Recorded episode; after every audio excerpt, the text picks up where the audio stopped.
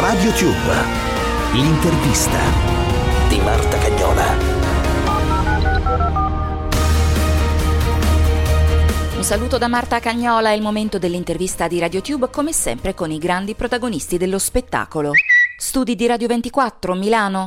Dopo la vittoria a Sanremo per i Maneskin, l'album Teatro d'Ira volume 1, poi Eurovision con Zitti e Buoni per regolamento senza parolacce. Abbiamo deciso di chiamare il, titolo, il, il disco Teatro d'Ira per creare un, un contrasto appunto fra il teatro che è la collocazione, e l'ira, che è poi il, il soggetto, per appunto far capire come la nostra rabbia, la nostra ira, il nostro impeto sia un impeto da collocare in un contesto dove c'è la possibilità di trasformarlo in qualcosa positivo. Noi non vogliamo parlare di un'ira distruttiva che porta a, a fare cose negative e a distruggere, bensì vogliamo proprio parlare di quell'ira catartica che porta a, a, cambiare le cose, che è un po' quello che, che, nel nostro piccolo stiamo cercando di fare noi, appunto abbiamo cercato di fare questo disco senza imporci limiti, appunto cambiare le cose, ma di questo ne parlerà meglio Victoria.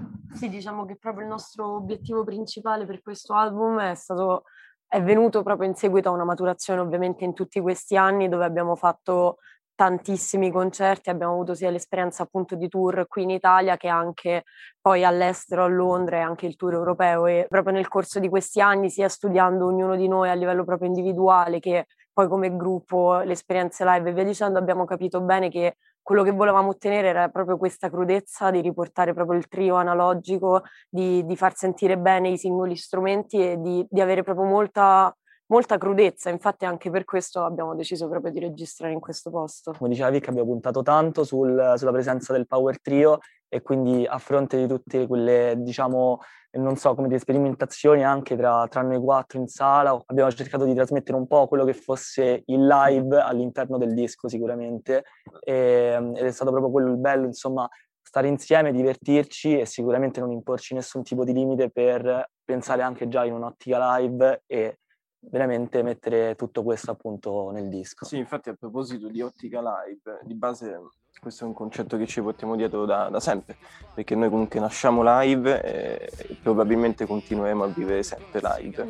Come, live. Esatto, e moriremo live, perché comunque appunto eh, se, se, si pensa anche alla, alle nostre origini, comunque noi siamo partiti dalla strada in via del corso dell'esattezza, eh, che, che, poi quella è stata anche una, una scuola per noi, perché comunque là il pubblico eh, non te lo devi conquistare in qualche modo. Troppe notti stavo chiuso fuori Mo li prendo a calci sti portoni. Sguardo in alto tipo scalatori Quindi scusa mamma se sto sempre fuori Ma sono fuori